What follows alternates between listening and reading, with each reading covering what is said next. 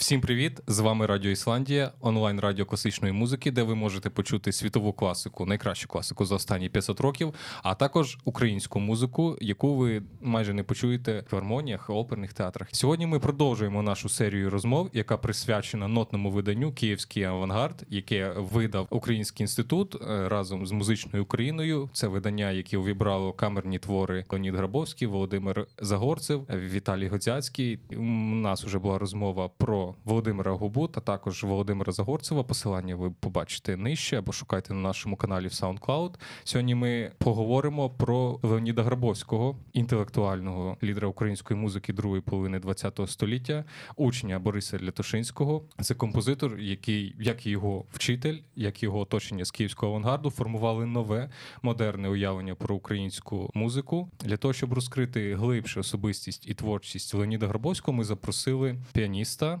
також промоутера музики композиторів київського авангарду Євгена Громова. Вітаю вас. Доброго вечора. А ви вже 20, навіть більше років займаєтеся промоцією київського авангарду. Вчора я вчора я е, пригадав, що це як мінімум 25 років, це чверть століття.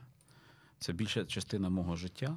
Я почав тим займатися ще е, на лавах консерваторії, коли я був.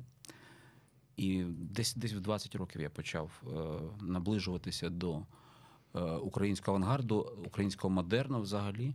Я вже був на той час дуже добре е, усвідомлював е, і грав багато чого з творчості композиторів Нововіденської школи і композиторів повоєнного авангарду, так званої Дармштадтської школи, як той Булес, Штатгаузен, Картер і таке інше. І мені хотілося тоді.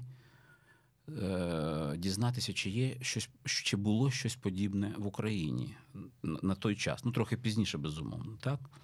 От я почав е, знайомитися з композиторами, е, шукати партитури і таке інше. Це зайняло досить багато часу. Але років через 5-7 від початку тих занять я вже почав записувати цю музику, коли я вже знав її повністю, як би так сказати. А хто був перший? Композитори знайшли виконавця, чи ви, як виконавець, знайшли композиторів? Ну, як цей контакт відбувся? А, Ну, з мого боку, я як виконавець шукав композиторів. Я е, цікавився сучасною українською музикою. Mm. Взагалі, хто слід сказати, що в мене в мене було багато друзів-приятелів, е, скажімо дітей композиторів. Скажімо, я вчився в одному класі з е, сином Євгена Станковича, Євгеном також, Євгеном Євгеновичем. От, А потім, як це не дивно, я два роки ну, з перервами жив жив у Станковича просто. У Євгена Федоровича е, на квартирі. Просто, в принципі, разом ми дружили з його сином. І я таким чином познайомився з Євгеном Федоровичем. І і це ну, це досить цікава історія. Взагалі думаю, що потрібно про те було написати книжку. Е, як як, я, е, як моє життя пов'язане з е, композиторами українськими, і не лише українськими. Але от Станкович це був перший. І я в нього а, знав його твори сам насамперед, які були видані, тому що в моєму розпорядженні була його власна бібліотека, і в принципі я там грав багато де чого з самого Станковича. Але як це не дивно, скажімо, а потім зійшовшись з Валентином Сільвестровим. Е, я про нього знав, знав його добре його музику. Е, його музику я знав завдяки е, приятельським стосункам з таким українським композитором, як Яків Губанов. Він чи музикознавець? Музикознавець. Він відо, перш за все відомий як музикознавець, так. але він дуже цікавий композитор. Він вже давно не мешкає в Україні. От, Але він, він мав, оскільки він приятелював також е, товаришував з Сільвестровим і з його дружиною покійною Ларісою Бондаренко. Вони мали е, записи музики Сільвестрова, які не були недоступні того часу, тому що Сільвестров тоді, це на початок 90-х років, він не так широко виконувався, не мав того визнання, яке має на сьогоднішній день. От і цю музику, власне, я почав слухати Сільвестрова, скажімо. Станкович виконувався на на фестивалях, е, ну, в Київ, Київ Мюзик Фест, mm-hmm. там таке інше. От, А потім вже в приватних розмовах з цими видатними митцями я взнавав е, історію, історію, взагалі, як в принципі. Як це відбувалося? Як насправді. це відбувалося, так. Але в той же самий час е, я досить інтенсивно спілкувався з Аллою Загайкевич, композитором, викладачем Національної музикальної академії, і в неї, а вона спілкувалася з Грабовським. І у неї е, були вдома надіслані Грабовським, скажімо, партитури. Там я вперше побачив ноти гомеоморфії. Тут же взяв їх для копіювання. І деякі записи архівні, які я так е, вважаю, що ми послухаємо вже після нашої розмови в, в етері деякі з них, скажімо, е, абсолютно потрясаючі пастелі на вірші е, раннього тичини. От таким чином, поволі, крок за кроком, я почав е, е, глибше взнавати власне музику модерної України. От, почав спілкуватися з авторами тісніше. Можна я, щоб зафіксувати? Так. Значить, станом на початок 90-х років е, Станкович виконувався часто, він був більш відомий. Сільвестров е, не був Ні, таким Сильвестров популярним. також, Так. Сильвестров також виконувався. Вони ж е, визнані в Україні е, автори. Вони там, ну, Станковича займаються викладацькою діяльністю, так? Е, вони лауреати премії Шевченка і таке інше. Вони весь час були на слуху. Сильвестров ніби як е, такий неформальний лідер української музики. Але ще тоді не було там видань на ECM, його записів. ні, ще. ні. Про це не вже, йшлося ще. це вже кінець 90-х років, здається. А Грабов, про Грабовського знали тільки обрані між, між А собою Грабовського композитори. так, дуже, дуже, дуже вузьке коло, але, скажімо, е, та ж Алла Загайкевич, з якою ми саме по Грабовському дуже плідно спілкувалися.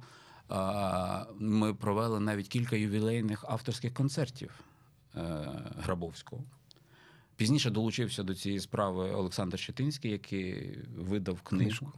Так, я спілкувався ще з десятирічки з е, Пясковським, який викладав і в консерваторії десятирічку, а Пясковський е, був близьким другом Грабовського. А потім, врешті-решт, як вже пішла перебуд... ну, е, е, за початку незалежності, Грабовський почав е, навідуватися до України. І ми вже завели дуже близьке, дружнє, особисте спілкування. А коли ви вперше зустрілися наочно? З Грабовським? Так. Оце я не пам'ятаю, але теж 90-ті роки. А яке враження він на вас справив? Ну, от у вас вже було розуміння про нього як про композитора. Ви вже якось На ну, мене він справив е, враження як Особисто. найкраще. А е, справа в тім, що е, мені було дуже завжди е, цікаво. Він розумієте, він же ж дуже багатогранна особистість. Крім того, що він власне є блискучий композитор, абсолютно унікальний в українській. Я я вважаю і не лише в українській, але й світовій музиці, але про це докладніше ми поговоримо пізніше. Він ще дуже цікава людина, інтелектуал справжній. Е, Скажімо так, е, для українського мистецтва композитор або художник-інтелектуал це дуже велика така рідкість. Але Грабовський е, всебічно, е, всебічно культурна людина в тому сенсі, що він е, блискуче знає літературу. Причому я коли почав з ним спілкуватися, я побачив, що це, це людина чи не філолог, але професійний вона сама по собі. Тому що його мова просто вражає. Що, що українська, що російська, він е, е, дружив і дружить з багатьма літераторами. Його дуже широке коло спілкування художниками. Він е, з закордонними музикантами мав багато контактів. Так? Він взагалі, коли виник гурток, оцей київський авангард, так він перекладав трактати Та, підручники з підручники додекафони. з додекафонії Єліника. І, ну, він переклав то російською, але, але я маю ту, я маю ту книгу, це дуже складний текст. Ну, вже потрібно ще й сказати, що він пере- переклав е, Хомінського, е, перший том. Сонористики. Е, Ні, Хомінський про е, старовинну поліфонію Ренесансу. А, це пізніше Камінський про сонористику писав. Так, Мгм. е, то, то це, е, якщо з огляду на те все, то це в принципі для саме для України, я повторюю, тому що у світі, е, у Європі, е, там, там були люди такого масштабу, інтелектуали і е, композитори, що шалено, просто непримиренно відшукували нові форми існування музичної матерії. Розумієте? От, А в Україні е, Україна на тепер залишається селом неасфальтованим в культурному сенсі відношенні, і в музичному особливо. Та не тільки в музичному, і в суспільно-політичному. Це також. стосується в розставленні пріоритетів. Що слухаємо, Знаєте, не слухаємо, я не знаю, в звертаємо чому це увагу. стосується. Це стосується того, що це е, держава, яка до цієї пори опирається на, на традиційну музику. Розумієте, це взагалі тут е, ну також і пріоритети. Пріоритети закладів культури, як то театри, як то філармонії, як то спілки там різноманітні. Це все рудименти такого совка, розумієте, які е, з його з величезною кількістю членів того всього процесу. Але на виході результат від того ну, дуже невеликий, скажімо, КПД то діяльності тих е, державних установ і таке інше. Я вже не кажу про Міністерство культури і е, низку інших. Але то, то не важливо. Так, це, це тепер. А уявіть собі ситуацію кінця 50-х років. Ви відзначили, що Леонід Грабовський був всебічно розвинутим, як і в технологічному плані як композитор, як мови знав, з літераторами спілкувався. І це дуже унікальна ситуація, оскільки навіть сам Грабовський Це практично немає аналогів в українській Е, в- культурі. безпрецедентне, тому що він сам розповідає про своє навчання в консерваторії. Скажімо, у нього був викладач там з якоїсь там дисципліни фі- е, поліфонії. Був викладач, а потім він пропав там на півроку чи ще щось. Е. Не було кваліфікованих викладачів, які могли б навчити власне ремеслу його. Почнімо з А того. звідки от Леонід Грабовський зміг ось це все взяти? Почнімо з того, що Грабовський е, розпочав своє, е, е, своє навчання не в консерваторії, а в університеті. Так? Потім він перейшов е, до консерваторії в клас композиції Левка Ревуцького. Він вчився в Ревуцького не по поліфонії, яку там викладав, чи Ревуцький викладав, здається, по поліфонії. Але Поліфонію там хтось інший викладав. Може, поліфонія пізніше. Е, е, Одним словом, але саме Грабовський розпочав вчитися композиції у Ревуцького. Так. В нього є е, просто блискуча стаття е, Чаклун Фін, добрий чаклун Фін української музики, присвячена саме Ревуцькому. Пізніше він перейшов до класу Лятошинського, тому що Лятошинський був визнаним, е, визнаним авторитетом сучасної української музики, і що головне симфонізму. Взагалі, розумієте, от е, якщо говорити, це ж це ж так, нібито такі очевидні речі, але все ж таки це ж не як не всі не всіма усвідомлено. Взагалі, український е, е, модерний, модерна музика, модерний симфонізм починається з Ревуцького Лятошинського. До того поволі е, годі про що і говорити, в принципі. Але, а якщо взяти ті, хто виїхав за кордон, Мосолов, Рословець. Розумієте, Мосолов, е, Мосолов, киянин. Так, він народився в Києві в 900 1900, 900 році. Але він якби не вважається українським. Тут це до це, це знов така, це знов така е, тема, розумієте, е, досить слизька. Так. Е, тому що ми ж все, все моє життя, скільки я себе пам'ятаю, весь час йде, як почалася незалежність, перетягування, чий композитор Бортнянський, чий композитор Мосолов, чий композитор Рославець, чий композитор Лур'є, оскільки ці люди певний час або народилися, або певний час працювали на теренах України. Я читаю, що і Стравінський е, український композитор. Ну, а, або принаймні, що він мав якийсь вагомий український. Ну, цього він, е, безумовно, він був е, одружений на киянці, так? Е, Катерині Носенко, яка мала помістя на, на, на, напроти адміністрації президента. Розумієте, там відкрили барельєф торік чи позаторік. От. Але тут оце таке. І я не хотів би вдаватися, чий композитор Чайковський, Стравінський, Мосолов та таке інше. Вони не ідентифікували себе як українські митці. Так? То взагалі не було тоді такого поняття, нібито. От. Скажімо так, Мосолов народився в Києві, але поїхав в досить малому віці до Росії. Рославець був взагалі чи не директором Харківської консерваторії. Був так. Так? Але Рославець був е, і е, чи не головним редактором е, е, Музгізу, який е, видавав, скажімо, е, твори раннього Лятошинського 20-х років. І ми маємо е, маємо ще е, так знову ж таки усвідомити, але це повинно надруку має бути надруковано, по-перше, бути. Про ці розбіжності між поглядами Рославця і Лятошинського, тому що вони стилістично були дуже Е, дуже близькі один до одного. Ну, Рятошинський 20-х років. І деякі заборони того ж видавництва, чи чи, чи то самого Рославця з приводу там опублікування певних романців, скажімо, романців на на теми російських символів, е, на вірші. Тексти російських символістів. Ця історія взагалі ніким ніким ну вона ніхто, мені здається, про неї навіть і не чув, за виключенням е, випадкових людей, які займалися саме цим предметом. Так? Та я і сам це прочитав у Томі, який е, надрукувала Таня Гомон, е, хранителька архіву Лятошинського, і я компонував романцю його торік на на, на, Київ, на букет Kyiv Stage. От. І, власне, як казати вже про українську музику, то це то це безумовно Ревуцький Лятошинський. І це ніхто і десь хтось поїхав, десь хтось виїхав, хтось емігрував, когось була трагічна доля. У всіх у них була трагічна доля. Якщо ви думаєте, що у Ревуцького була менш трагічна доля, ніж у Лятошинського, то це це дуже то, то це не так. Тому що там, якщо піднімати особисті справи, чому Ревуцький, отримавши всі мислимі і немислимі регалії Радянського Союзу, Совка. Чому він перестав писати музику в там наприкінці 20-х, 30-х років? Як це так могло статися?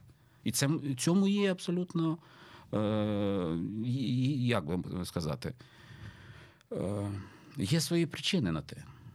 Досить трагічні. От, Але але е, Ревуцький все ж таки е, був е, послідовником все ж таки романтизму.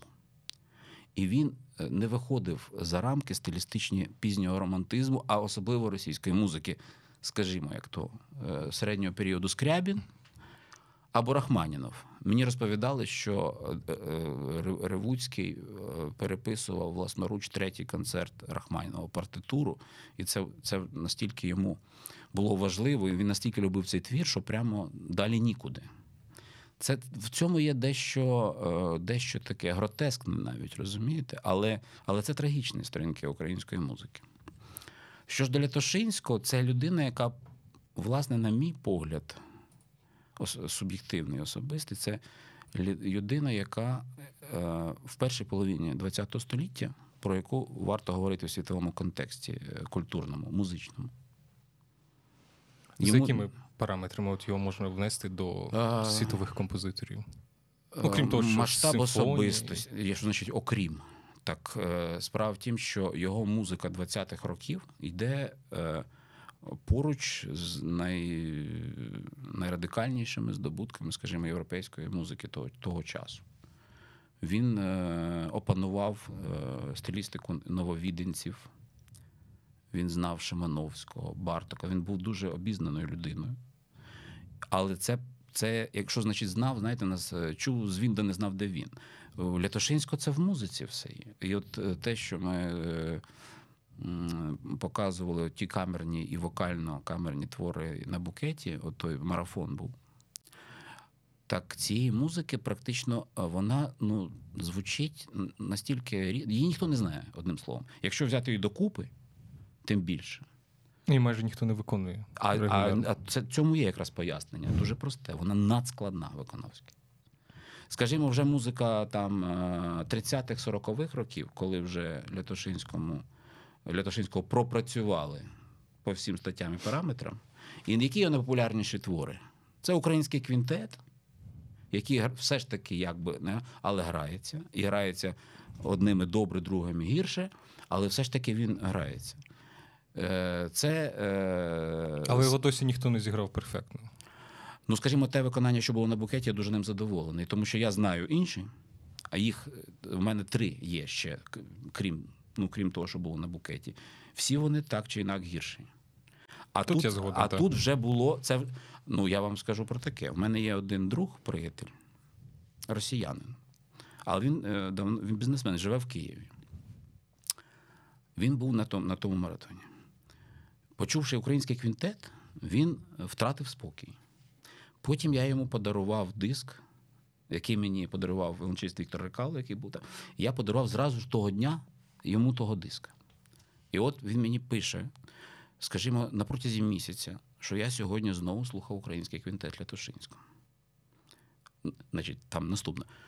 Тричі переслухав український квінтет Лятошинського. А людина, яка знає, любить там Вагнера, дуже, він дуже знає багато музики, скажімо. От. Потім поїхав до до, до Росії, до батька, і там своїх друзів, там вже в них гурток є Лятошинського, українського квінтету Лятошинського. Розумієте? От як як ці справи робляться. Мені це дуже приємно, тому що, власне, я я не грав в квінтеті, там грали інші музиканти, але е, рівень то, оце проникнення до того твору саме через нього вийшло, так? От, але власне я повинен сказати, що сам Лятошинський досить е, відносився скептично, як до того квінтету, за який він отримав сталінську премію, так? А взагалі отримати сталінську премію за камерний твір, це теж треба, знаєте, е, бути сіміп'яді в лбу. Так.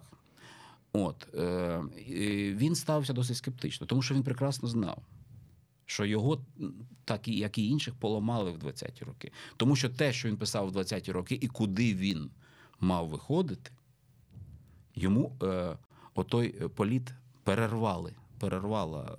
Ну і після того, як його вщент розкритикували за другу, а потім вже за третю симфонію, це вже пізніше, це вже 30-ті роки, а третя симфонія це вже там 50-ті роки.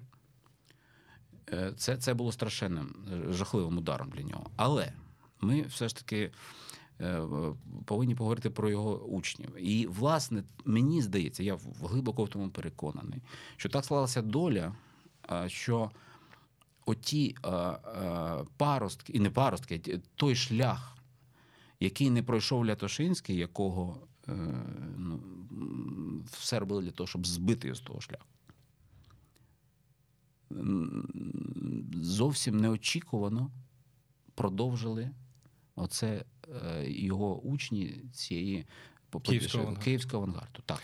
А Леоніда Грабовського можна називати продовжувачем традиції Лятошинського чи зачинателем чогось нового принципу а, в українській музиці? Ну, Чи, можливо, він більший пласт охоплює, що е, наперед забігаючи? Грабовський е, стилістично досить далекий від свого вчителя. Чи чи як не найдаль, не най, далі від нього він знаходиться. До прямим, як це дивно продовжувачем, я бачу перш за все Володимира Загорцева, найбільш молодого з них. Тому що це він він також е, стилістично знаходиться в руслі експресіонізму дещо. Хоча і структуралізму, але все ж дуже експресивно.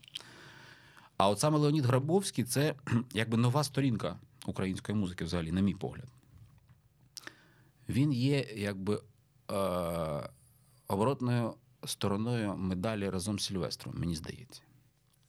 От Сільвестров, ну це така це така діхотомія, чи як то е, е, е, Сільвестров вроджений лірик і поет. А ну це так грубо, так. це зовсім грубо, просто для широкої аудиторії слухацької. А Грабовський це експериментатор, алхімік, який ніби з якоїсь руди видобуває золото та платину дивним чином. Але це так, це так поетично, трохи високопарно, так би сказати. Але в принципі він починав е, як е, продовжувач абсолютно лінії там і Лятошинського, і Ревуцького, оскільки він не вчився, він був дуже учнем таким старанним. На відміну від декотрих інших, які вчилися, про яких ми говоримо, говорили або будемо говорити. От, Але але потрібно сказати, що якщо Сільвестр романтик, то Грабовський за засадничими якимись принципами своєї творчості він класик. Е, весь наголос, е, вся суть його вона в самому матеріалі. якби.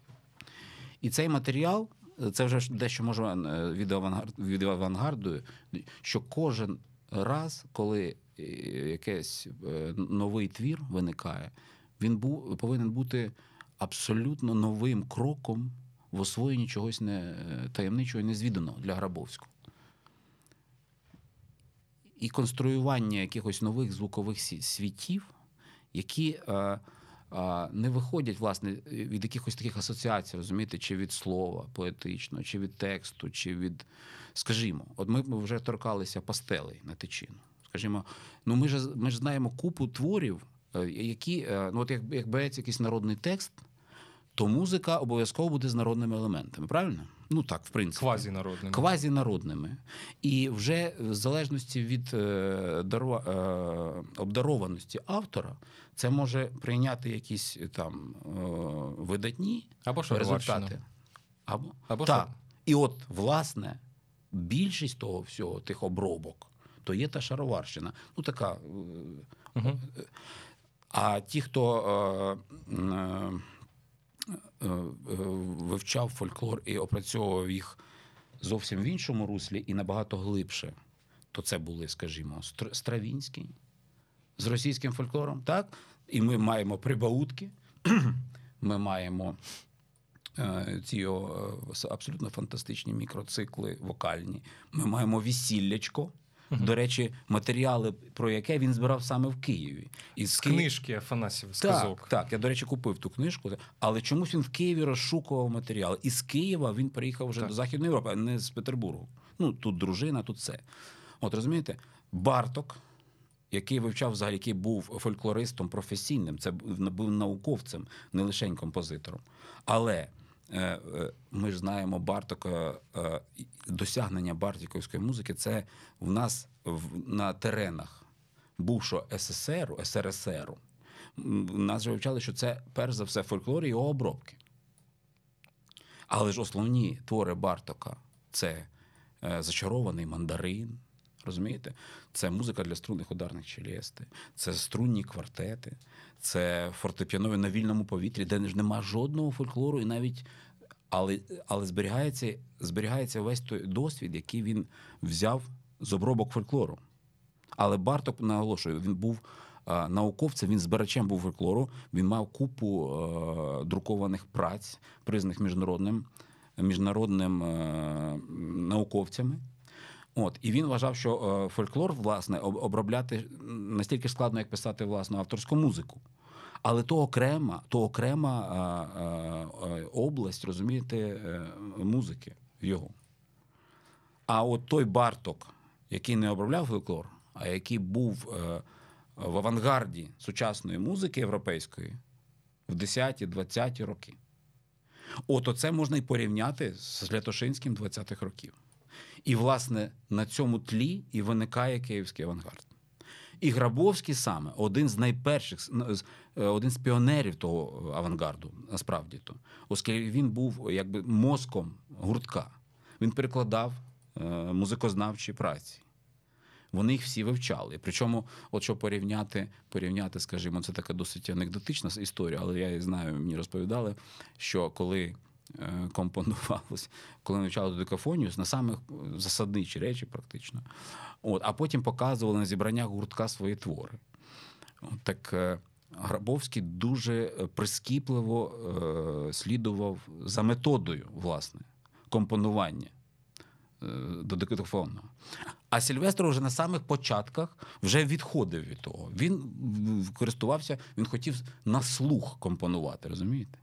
І коли Грабовський каже Сильвестру, Валя, этого ще ми не проходили, тому що е, Сильвестр пішов далі зразу ж. А Грабовський робив оці поступові, покрокові е, пересування внутрішні. І, власне, е, як е, приклад того першого володіння додекафонічною технікою є чотири двоголосні інвенції і п'ять характерних п'єс, які видані в збірці Київського авангарду, так, і, власне, які я записав е, на, ну, на, на диск, на, на платівку. Якщо можемо, і послухаємо. Це такі е, афористичні твори. Ми їх послухаємо Так. обов'язково після ефіру. Так. А зараз би я хотів запропонувати послухати гомеоморфії третій. Спочатку, е, може, може, послухаємо тріо, тому гомоморфія це наступний крок е, є. В, ну, ну, в принципі, можемо слухати гомоморфію, але потім потрібно буде повертатися на початок. Е, А, тому що Ну, тріо трошки раніше, там 64 Воно трошки раніше, але ви повинні усвідомити собі таку річ, що в той час, коли вони почали займатися цим, коли, коли цей гурток почав активно діяти, там практично е, не те, що наступний рік, а кожен твір Це був це вже, це вже був величезний крок вперед. Тому е, у Грабовського е, він 64-го року він розпочав низку творів, яка не оцінена достойною до цієї пори, сонористичного напряму. І Тріо це було саме першим твор, тріо для фортепіано, скрипки контрабаса. Це був першим твором в новій стилістиці. І там ще були з японських гайку, пастелі, які видані знову ж цьому тому, томі. Було розпочато константи, яке було завершено через два роки в 66. Низка творів. І це, власне, вже починається справжній Грабовський, який вже абсолютно відступає від е, е, традиційної музики, від традиційної нотації, від взагалі від традиційного розуміння, що є таке музика сучасна. І вона досить радикально звучить і на сьогоднішній день. Thank you.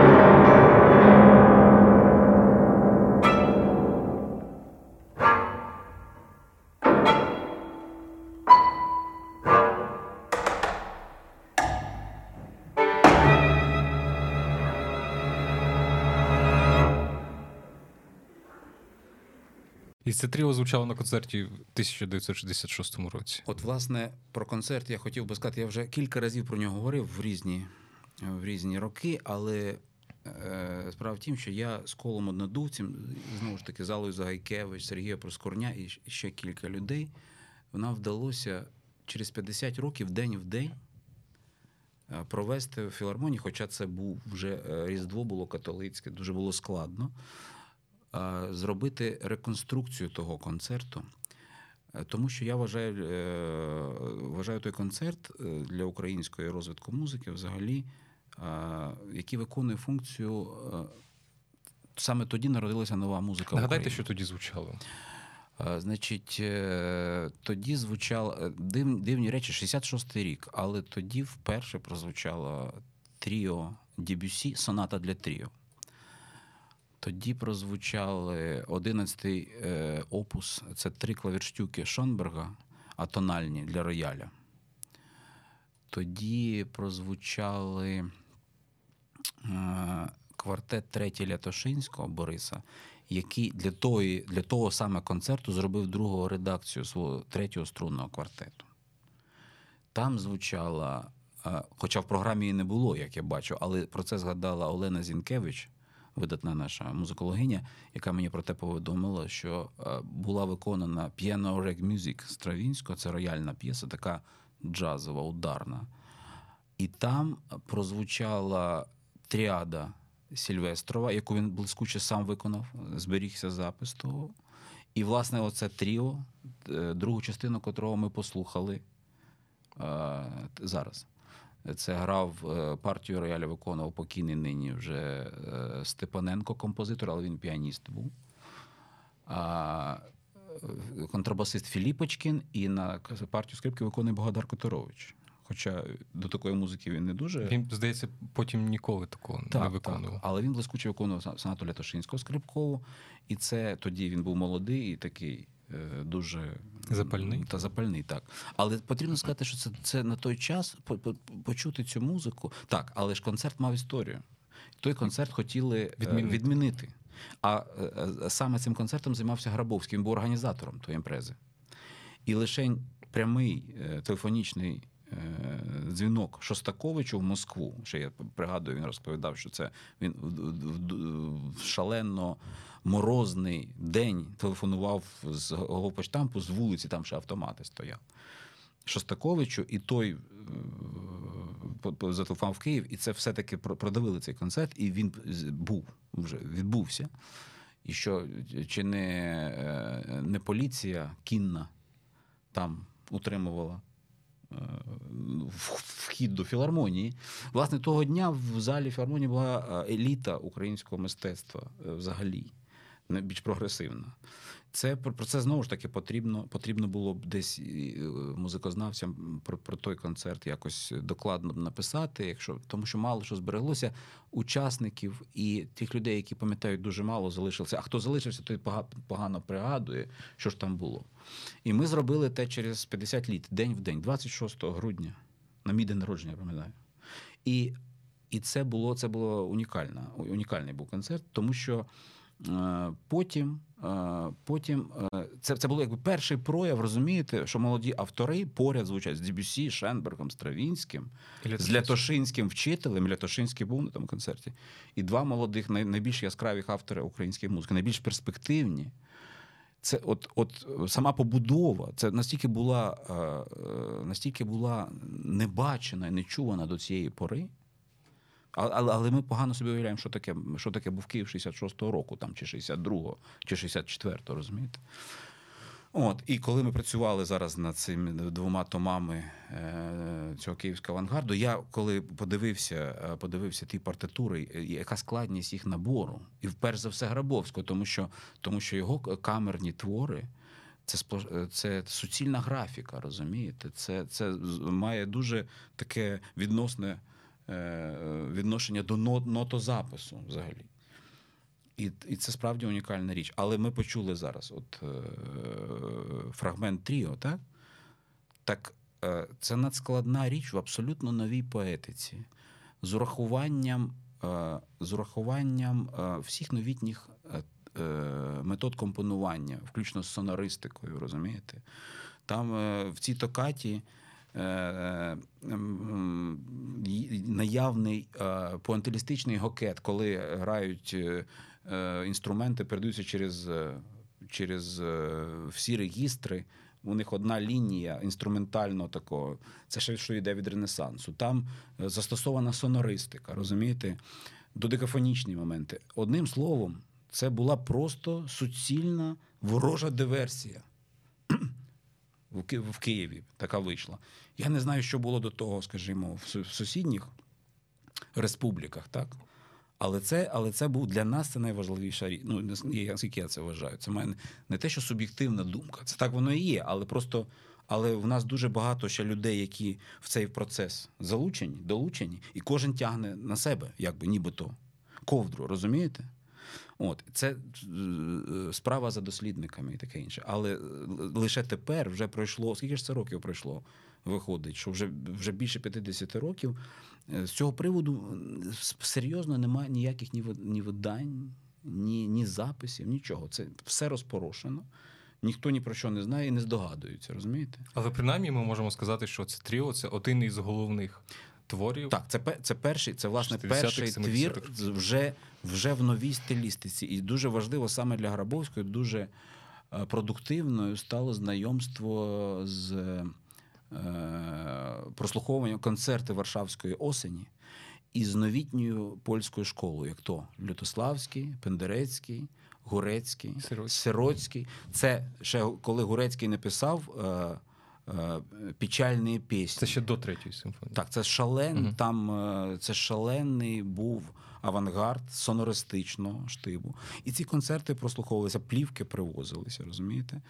І Грабовський те опановував. Символічно е, потрібно сказати про те, що а, твір, перший твір українського автора, який прозвучав, власне, на Варшавській осені, був, була саме, е, саме Грабовському належав. Це його друга гомеоморфія. І виконав цей твір е, абсолютно потрясаючий британський е, піаніст Джон Тілбері, який е, є дуже відомим виконавцем творів Мортона Фельдмана. Він записав всі твори для роялю, але він же є ще імпро- імпровізуючим піаністом в стилі фрі-джаз. От, в тому ж концерті, в тій ж імпрезі приймав участь е, Алоїс Кантарський. Це е, приятель Штокгаузена, який записав західно. Е- Європейський авангард для на роялі це дуже визна- визначна постать. І ця гомеоморфія була зіграна е, на Варшавській осені 70-го року, 1970 року. І що ви думаєте? Років зо п'ять тому мені і Олеся Найдюк вдалося. Олеся Найдюк вчилася, десь стажувалася у Варшаві. І завдяки моїй, моїй наполегливості і її наполегливості нам е, вдалося той запис отримати. Адже концерт був записаний. Але вже навіть ті плівки, які, на яких той зберігався той запис, вже не було навіть е, магнітофонів, щоб їх, е, ну, щоб їх записати на комп'ютер, розумієте?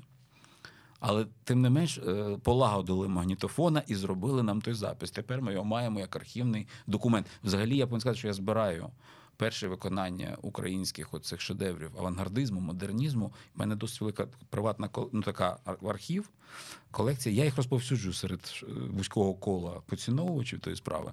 Але в принципі мені. Е, як нікому видно і відомо, де що відбувалося, яким чином відбувалося, на якому рівні відбувалося. Розумієте? Я повинен сказати, що і перші виконання вони досить е, є не завжди вдалими, не завжди е, якість запису гарна. Але оскільки це наше надбання, я, я вирішив, що це потрібно якби зберігати як якийсь такий таку базу даних, так?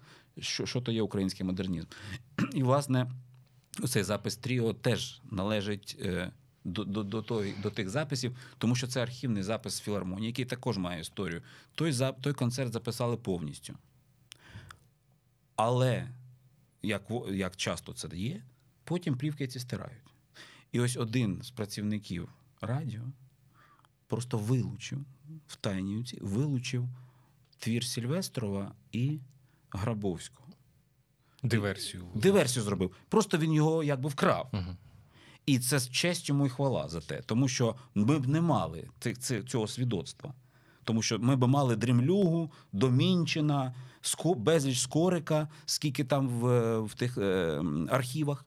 А оцих речей би ми не мали. А саме на них будується українська сучасна музика. Це про це, якщо, якщо взагалі це все не рухне. І, і коли про це повинно потрібно якось осмислювати взагалом цю культуру. От лише тоді е, це буде опановуватися і якось е, не- не те, що виключення є люди, які е, займаються е, музикологісти, які там про це й давно знають, так? Але це не війшло абсолютно е, в широке, в широкий вжиток. Це не грається, про це не пишеться за рідким виключенням якихось там видань, розумієте, консерваторських там чи яких поодиноких.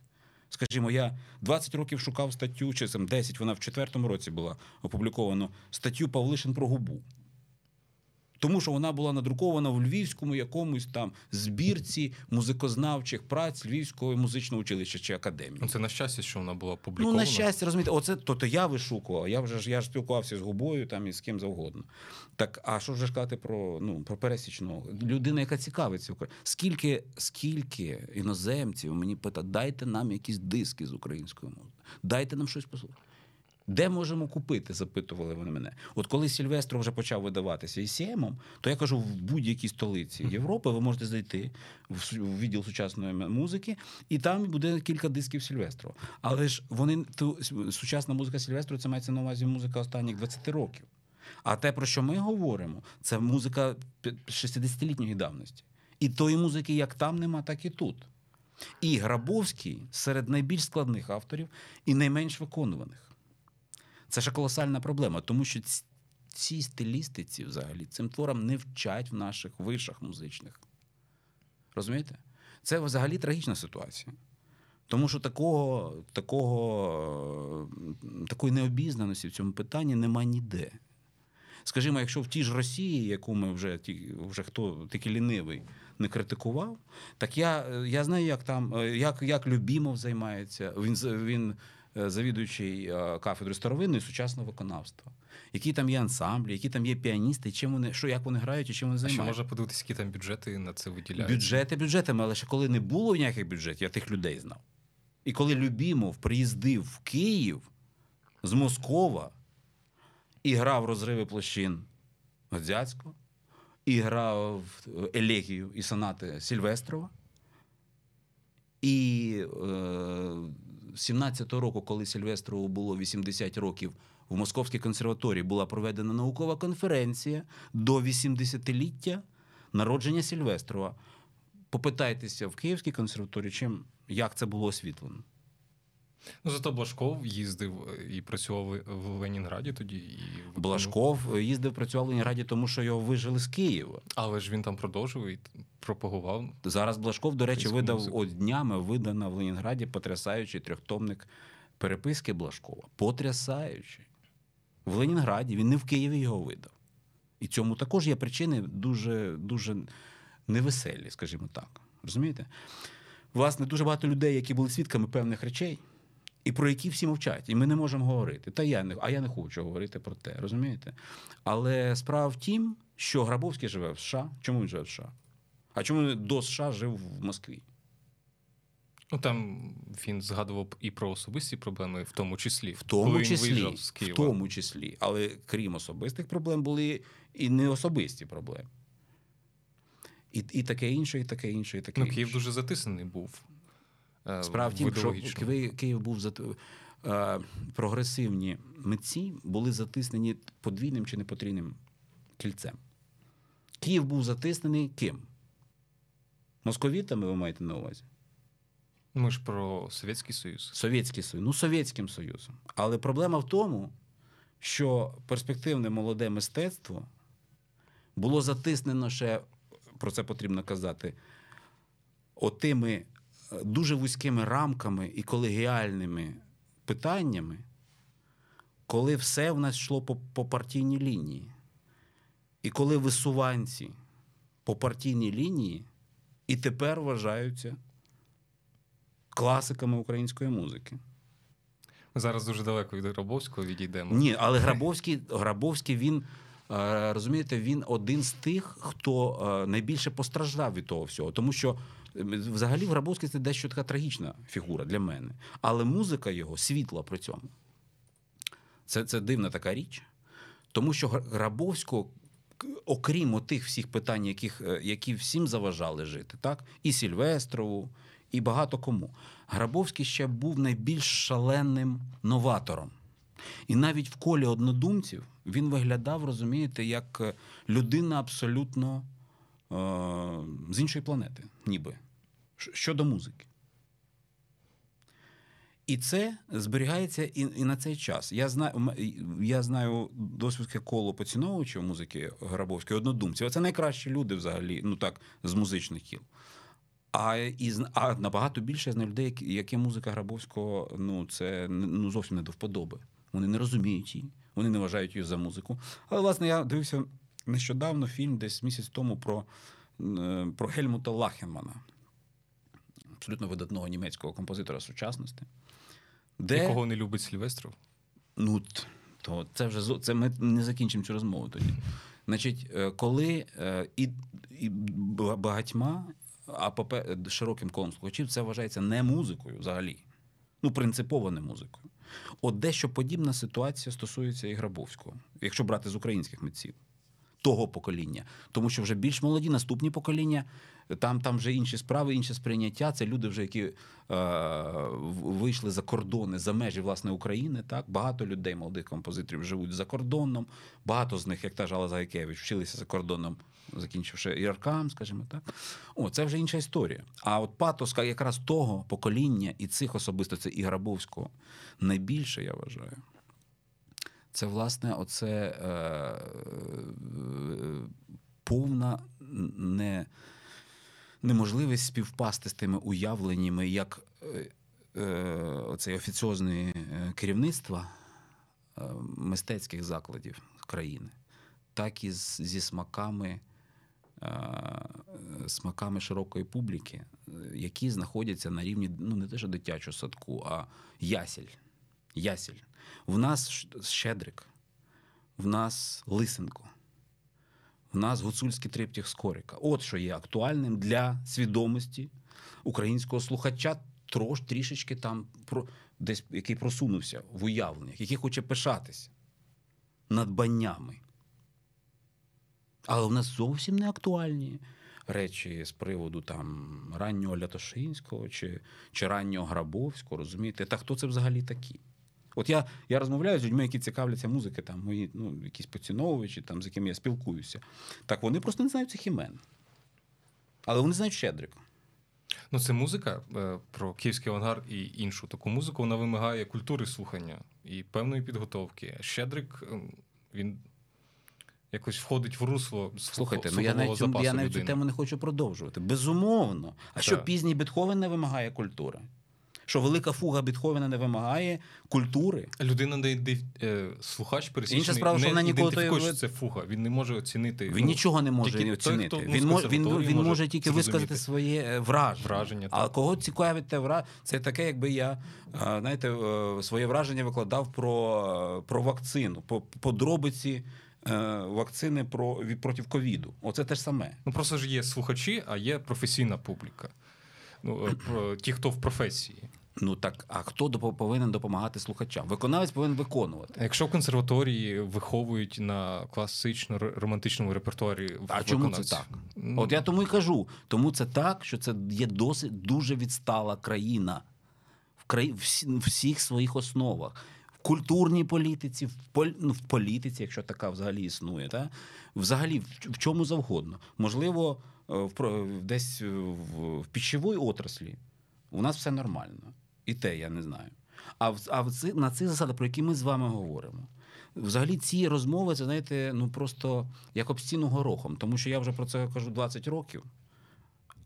А а візика якби і нині там. Оце, якщо публікуються публікуються ці партитури так раз в 10 років, або ті диски, які, котрі я записав в юності, от оце власне кроки якісь, але це повинно потім розповсюджувати. Музикознавці це повинно якось виходити, якось цю е, публіку широку потрібно освічувати. Розумієте, на те є філармонії, щоб там не Чайковського ганяти з ранку до ночі. Е, оперний театр. Я хочу слухайте, я хочу послухати е, Золотий обруч Лятошинського, першу редакцію бажано. Я хочу його послухати. Де це я можу зробити? Я знову йду і Жизель, Адана, Жизель, я дивлюся. У Харкові 30-х років можна золотого Так я народився послухати. в 73-му, вибачте мене. Причому тут Харків 30-х років. Можна Шевельова почитати, які були Навіщо мені читати Шевельова? Я Можна все десь там. Я все читав, все, що є, у мене є ті записи. Але ж питання не в цьому. Причому тут я або ви, які професійний є музиколог, закінчує музичну академію. Розумієте? Ну ви ж знаєте, що неможливо зараз в нинішньому київському оперному театрі поставити Літошинського золотий обруч. Це неможливо. Розумієте, якщо, якщо казати відверто, то взагалі нічого неможливо в цій країні робити. Але знову ж таки, це це така справа. Наш є Український культурний фонд. Чому ніхто не подав е, заявку на постановку опери Золотий обруч. І от я. Е, а хто її виконає? Секундочку. А де парти... де рукопис? Ви ж знайшли виконавців для виконання в фортепіано? Так, це мої особисті зв'язки. Чекайте. А так можна знайти ще. Хто? Більшість... Ні, це це ні про що. Можна. Можна ну, язиком. Вирішується ж по, питання. Але Ні. ніхто не захотів цього зробити. Ні. Якби ви знали, скільки зусиль я приклав для того, щоб це організувати, ну, це між однодумцями і людьми, яких я дуже ціную. Але ж вдалося. Так, але це це було проведено за е, власний кошт е, фестивалю. Розумієте? Ніяка структура не долучилася. А писати потрібно пів, вся країна пише проекти на, на фонд. Розумієте? Так. Що вони там пишуть? Ну, Хто... Це вже ось питання. Чому ні, не пишуть? Так, Значить, можливо, так, вони не хочуть те... почути. Ні, це одне і те ж саме питання. Це абсолютно одне і ж саме питання, те ж саме. Я дивлюся песимістично і досить, е, як би мовити, абсолютно без всяких е, проблісків в тому напрямі. Але факт є фактом, залишається. Так от Грабовського, на, на мій погляд, і, і не лише Грабовського, а взагалі сучасну музику потрібно починати вчити в училищах і в консерваторіях, і в спеціалізованих десятирічках. Але нема нікому цим займатися. Розумієте, і е, музика саме Грабовського е, до того дуже великі е, є е, складнощі саме в Грабовському, виконанні музики Грабовського. Щоб щоб розпізнавати ці е, розпорошені понтелістично сонорні структури як зв'язок, який має сенс музичний і поетичний. А щоб вчити цьому, потрібно вчити музиці нововіденців, музиці Веберна, музиці Штокгаузена і багато ще ще, ще музик потрібно пройти увесь шлях розвитку європейської музики ХХ століття, а потім писати проекти в культурний фонд на виконання Лятушинського золотого обручу. Інакше це буде знову ж та ж сама шароварщина на іншому рівні, якщо ви розумієте, про що я. Так. Я все таки не згоден, що ви песимістично налаштовані Ні, на цю ну, ситуацію. Вже, Інакше ви б не записували музику київського авангарду. Ні, Записував я з іншої причини, тому що я я дружній з цими людьми. І ви я б не прийшли сюди розповідати і музику. музику. Мені за державу було прикро, і і де в чому це звідчою. І по і ще одне, що власне це мене попросив зробити Вірко Балей. Промоутер української музики за кордоном. І цю музику я записував для Америки а не для України. Але так виявилося, що там теж були проблеми і таке інше. Одним словом, місце цьому не знаходилося. Місце лише серед поодиноких постатей, які на вла... як власне, як я долучив людей до того ж букету Лятошинського проекту, на власних зв'язках, на дружбі, на якихось робили ці речі. І оце і є розвиток української музики, як на мій погляд. А державні установи до того не мають жодного відношення. І, І думаю, що і мати не будуть. Ніколи. Розумієте, тут це потрібно пере, пере, переводити зовсім на інші рейки, щоб це працювало. Так, як це робиться за ну, за, за кордоном на, в Західній Європі, скажімо так. Але це дуже довга розмова. Так. Я пропоную повернутися до Грабовського. І, власне, наступним кроком його розвитку, дуже важливим, вкрай важливим, це був е, е, він е, зробив такий підсумок. Написав низку творів 64-66 років. Він прийшов до розуміння пошуку власної системи компонування, яка б включала, яка б в себе підбирала всі методи композиційні, які були до того часу, в 20 столітті мається на увазі. Тому що де, в деякому сенсі, скажімо, тональність конфліктує з додекафонією. Модальна музика конфліктує е, з тонікальною. так? Сонористика конфліктує з всіма е, перечисленими. І от Грабовський вирішив знайти такий метамову, найбільш розвинений словник, вибудувати, випроводити його сам, який би включав всі ці системи водночасно.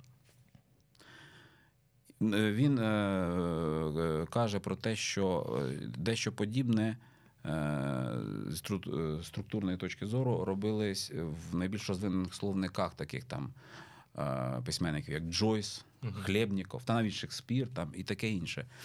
І, власне, це сталося 68-го року. І він, він унікальна людина в тому сенсі, що він чи не єдиний український композитор, який е, вибудував власну техніку композиції. Як то Месіян, скажімо, як то Гіндеміт, як то Шенберг, як то Балакаускас, інший учень Лятошинського, але у Литві. Але у месіана підручники. Ну, Техніками, є. так. Так, ні, так у Месяна є Месіан займався викладацькою діяльністю. Так. І у Месіана дуже багато є книг про власне. Він писав книги. Ну, це як- зафіксовано. Як лише... Техніка моєї. Ні, е, так у Грабовського він теж є зафіксований трактат оцей, е, який він е, який опублікований в журналі Критика, величезна така. В журналі він. Ну, Просто, так. на жаль, він мені не попадався. Ну, Сам я, я трактат. надішлю, він є він Мгм. на інтернеті, ви можете його переглядати. Але там основні базові положення. Розумієте, роз, е, роз- розкладати ту всі ті таблиці це дуже складна річ. Він о, в, в 10-х роках вже 21 століття йому вдалося комп'ютеризувати цей метод. І він знову повернувся до активної творчості. От, але першим кроком, експериментальним дещо, але, але абсолютно фантастичним, як на мій погляд, стали саме цикл з чотирьох гомеоморфій, який е, зроблений, е, скомпонований, е, починаючи з літку 68-го. І закінчений 70-го року восени четвертою оркестровою гомеоморфією. І я, власне, ну, хотів запропонувати прослухати фрагмент Так. з третього моєму виконанні Так. для двох роялів. Прошу.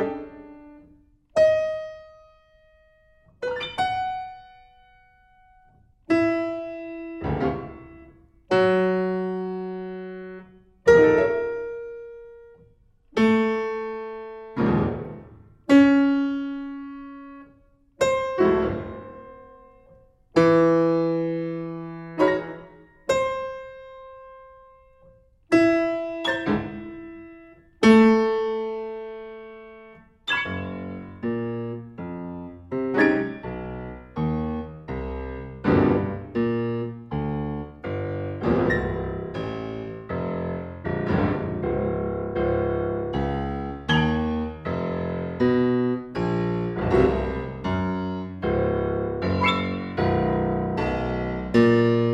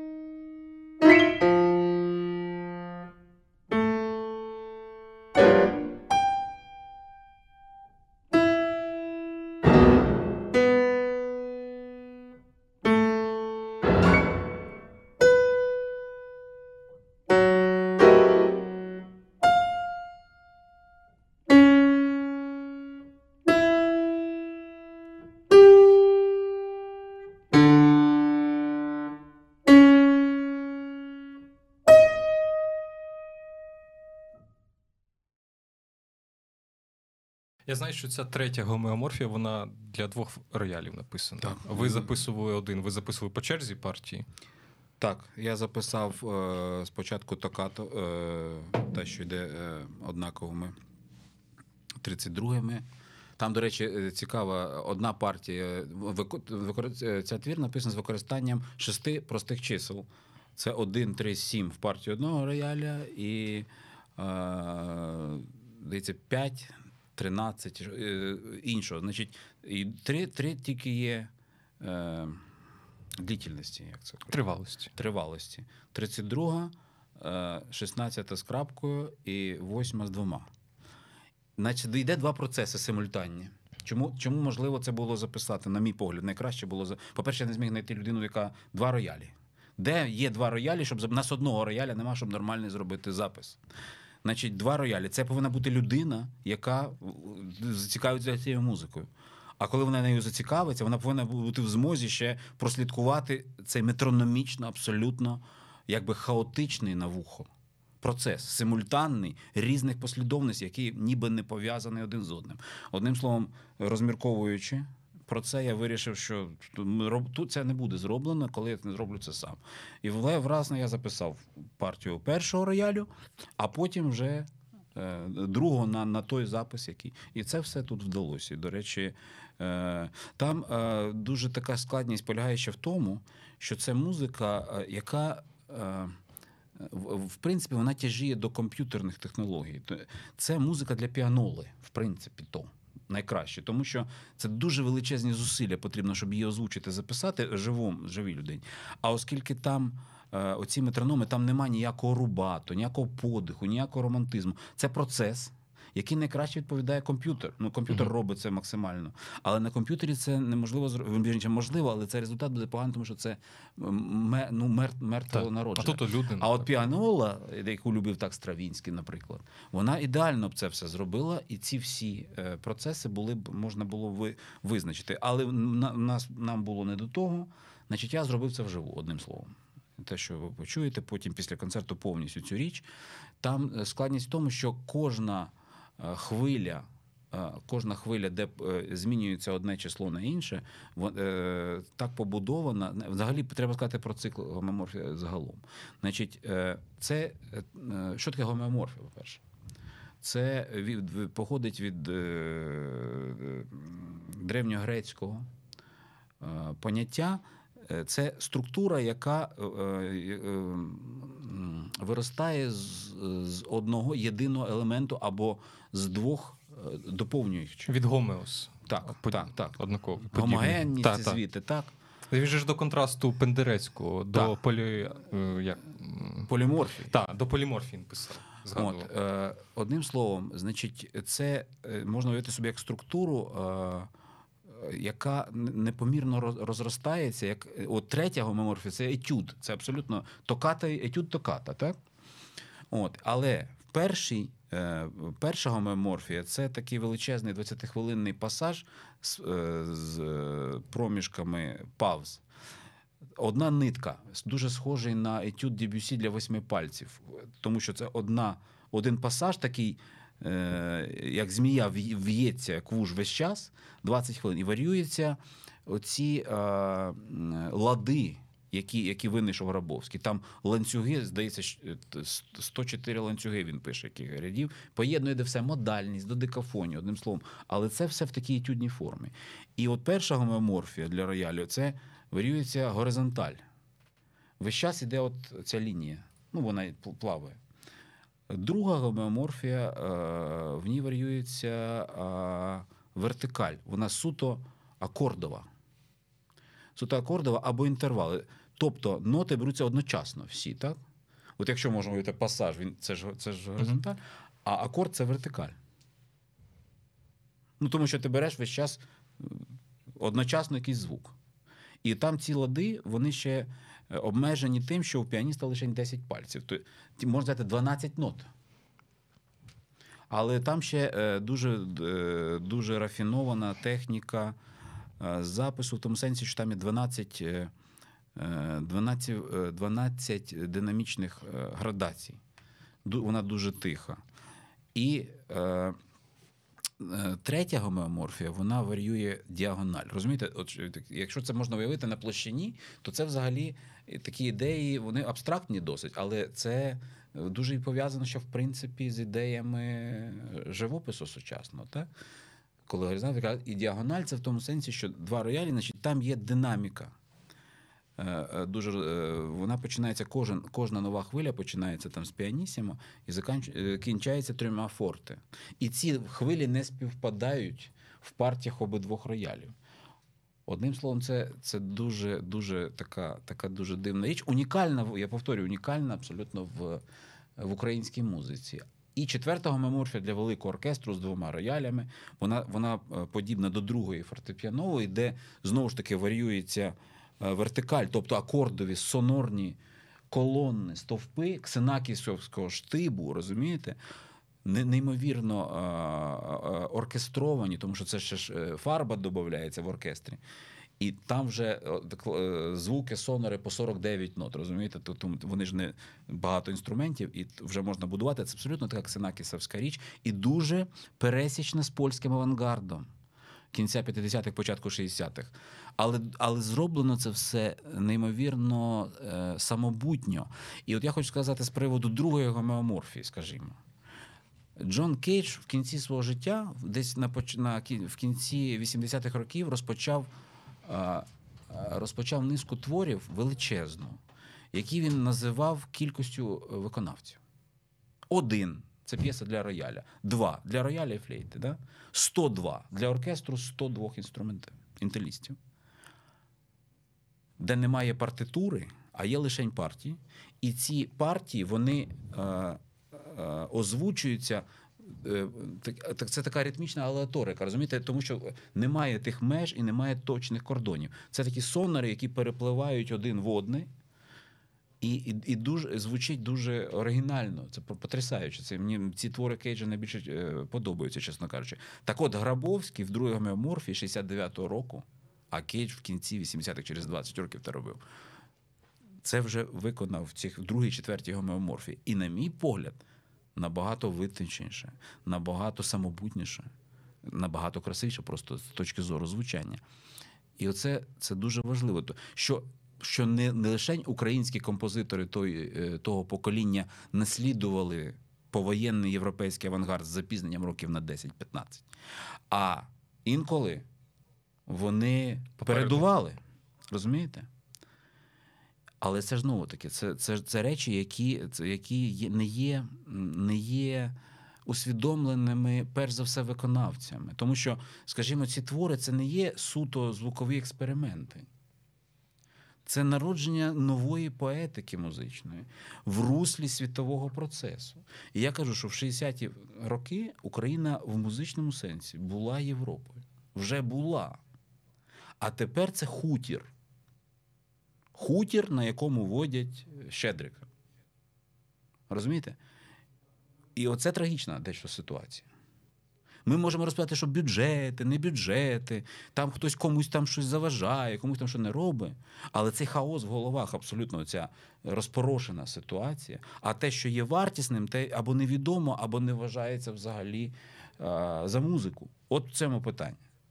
І немає людей, які би адекватно це е, втілили в межах тих же консерваторій чи училищ, чи, чи я вже не знаю де. Розумієте? Коли, скажімо, дитячу музику, там дитину вчать на, грати на роялі. Чому я ніколи ні разу не чув в своєму житті, поки я сам її не виконав і не записав дитячої музики Сільвестрова? Вже всьому в світі визнано Сільвестрова. От питання. Музика дуже гарна. Це чи не найкращий твір дитячий в Україні? Чому дитячий куточок Дебюсі або моя матуся Гусиня? Я чую безкінечно, а дитячу музику Сільвестра я ніколи не чув. На жаль, я не чув. І ну, Гусині теж у дитинстві. Ну, ну ви не чули. Ну, ну це, це вже ваші, як то кажуть, проблеми. Питання не в цьому. Питання в цьому, що в будь-якому сегменті музичного розвитку, починаючи від дитячої школи, від е, музичної дитячої школи, і закінчуючи академією аспірантурами і філармоніями. Ми знову слухаємо Чайковського з Шопеном. І намагаємося довести, що Чайковський український композитор. Так, от, от тут ми мастера. Да. Майстри. Чемпіони світу. Так. Е, Я хотів привести до такого логічного фіналу. Я часто чую, що концерто Містеріозу Леніда Грабовського вважається таким безумовним шедевром не так, тільки це, в його це, творчості, а взагалі в українській музиці так. і в світовій. За що цінується цей твір? Якщо коротко. Розумієте, про цей це твір, неможливо коротко цей твір, сказати. Цей твір, е, так, це, е, про це можна говорити дуже довго, а, а можна говорити якби якимись е, асоціаціями там, чи приблизними, але які будуть зрозумілі широкому загалу. Скажімо так, цей твір просто надважливий як для творчості Грабовського, власне, для нього самого, тому що в ньому це це був наступний вже крок після гомеоморфії, коли він е, якби досяг піку розвитку е, власної і техніки, і те, чим він займався всі 60-ті і початок 70-х років, він якби звів в цьому одному творі. Але це так, ну це так, грубо кажучи. А насправді тут е, абсолютно дивним просто чином поєдналося якби величезна кількість е, рис і національних, і музичних взагалі.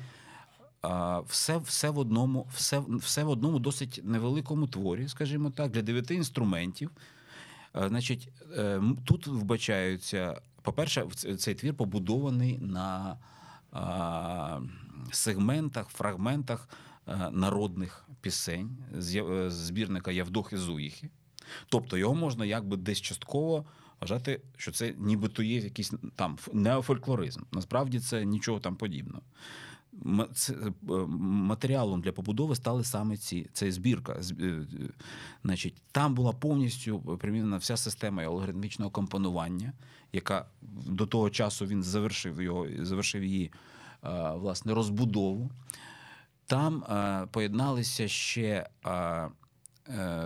риси бароко, але якогось українського бароко, надто тендітного, притишеного, висвітленого. Розумієте, мені таке якесь уявлення про те бароко, але інструмента, інструментальне звучання дуже нагадує мені особисто звучання камерних творів раннього стравінського російського періоду. Так, але чи українського, чи російського, вже не знаю якого. Оце все поєдналося в одній композиції з неймовірною, просто рафінованою пропрацьованістю е, ну, всіх деталей, взагалі всіх сегментів, які можливо собі уявити. Це твір просто це ж е, Лютославський, коли познайомився з цим шедевром, він написав Грабовському листа, що що е, е, в наш час навіть важко уявити собі твір настільки рафінований і настільки. Е, пропрацьований в сучасному компонуванні. Це Лютославський, це метр е, польської музики і е, якби метр польського авангарду. Так? От. Але це, е, крім всього того, це ж твір пам'яті легендарної української художниці Катерини Білокур. Оця е, оця її техніка, просто те, знову ж таки, не, не, невідомо, як як вона її досягла. Е, Оцих най, най, найтонкіших, які можливо уявити, цих ліній, ці квіти, оця краса, абсолютно, яка Е, за твій погляд, якби тим зачарований настільки, що ти е, от коли коли виставку і робіт, ти бачиш, е, якби воно поза часом, але воно прив'язане дуже до свого часу одночасно. Розумієте? І це безумовна вершина української музики, на мій погляд, яка недосяжна. Це справді, але вона і прив'язана ніби до свого часу, і не прив'язана до часу, до часу взагалі. Тобто це такий такий музичний сфінкс. Але коли ти згадуєш, що б ти хотів показати, що б ти хотів е, представити, щоб ну, було уявлення і про українську музику, і про український менталітет, і про українську якби ліричність, так, ментальну, скажімо, тому що українська музика взагалі це вже давня моя ідея. Я це зрозумів зразу, як почав займатися тим авангардом вона апелює не до німецької музики, до філософії, цих глибин, оцього всього екзистенції. такої. Це російська музика часто перехопила оту німецьку. А е, українська музика тяжіє до романської культури, до франц, е, до французької, до італійської. Вона е, є. Е, Якась плинність, якийсь мелос, навіть в інструментальній мається на увазі музиці. Це ж це щось таке е, слав'янське, але але набагато висвітліше, світліше, ніж, скажімо, там музика е, російська там, чи будь-яка, чи навіть польська, до речі. Ну, у Польщі був Шопена, це як лірикс з ліриків. Так? І от навіть в цих е, абсолютно чітких е, конструкціях і побудовах Грабовського це е, просвічує, розумієте? І ще п'єса, яка мені дуже нагадує своєю оцею притишеністю, е, зачарованістю якоюсь. Нагадує концерто Містеріоза, це Елізіна не забудь. Це п'єса 88-го року для для фортепіано соло. Це шедевр теж. Оце два з Грабовського, тому що в нього мені дуже подобаються ці гомеоморфи експериментальні. Я люблю різні періоди його творчості. Але оце два, е, два якісь. Е, дві дві конструкції музичні, звукові, які повністю е, вони вони дуже чітко окреслені структурною музикою. Але поетика, яка з них народжується, абсолютно інша. І я я вважаю, по-перше, до речі, виконання концерта Містеріозо світова прем'єра пройшла у Мюнхені під е, батутою е, учня Штатгаузена, дуже визначного композитора угорського е, Петер Ötvös. Це друг Лігіті, Куртага, Штагаузена, Булєза, розумієте? От. Знакова Так, це це знову ж таки це знаково. Запису ми якби ну я не маємо, чи, чи писали, чи ні. Може він десь і є.